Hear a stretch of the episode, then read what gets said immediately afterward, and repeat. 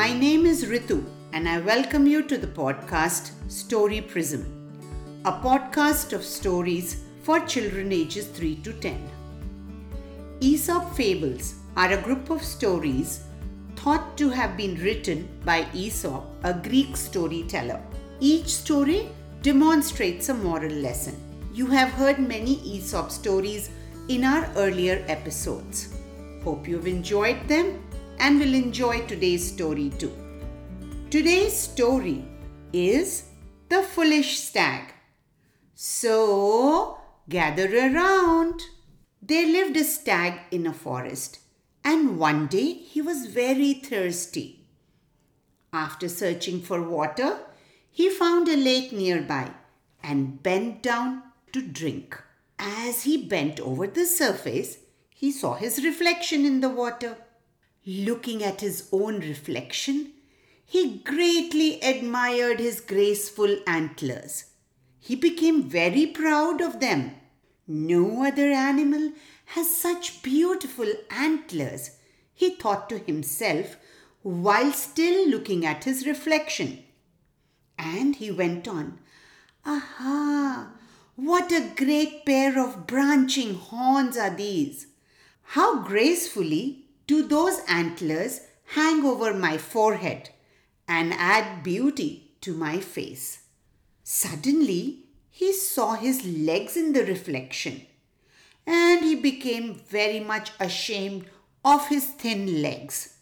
How can it be, he sighed, that I should be cursed with such legs when I have such a magnificent crown? This made him sad. At that very moment, he scented a lion, and in an instant he was bounding away through the forest. While he was running in the open grasslands, he was really fast as his legs were strong. But once he entered the woods, his wide spreading antlers caught in the branches of the trees. The more he tried to free himself, the more difficult it became. As the stag was struggling to get free, the lion came nearer and nearer. Children, what do you think would happen in the story now? Let's listen ahead. The stag realized his mistake and thought that how he praised his horns, but they proved to be useless ornaments on his head. Now he understood the real value of his legs, which almost took him to safety. Unfortunately, the lion caught him, and he was the food of the lion for that day. So, children, from this story we learn that we should be thankful for what we have. Now it's your turn. Draw something that you are thankful for.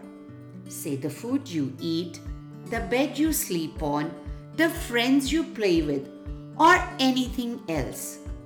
Color it and request a grown up to send it to rituvaish at the rate gmail.com. That's R I T U V A I S H at gmail.com. Thank you. Bye bye.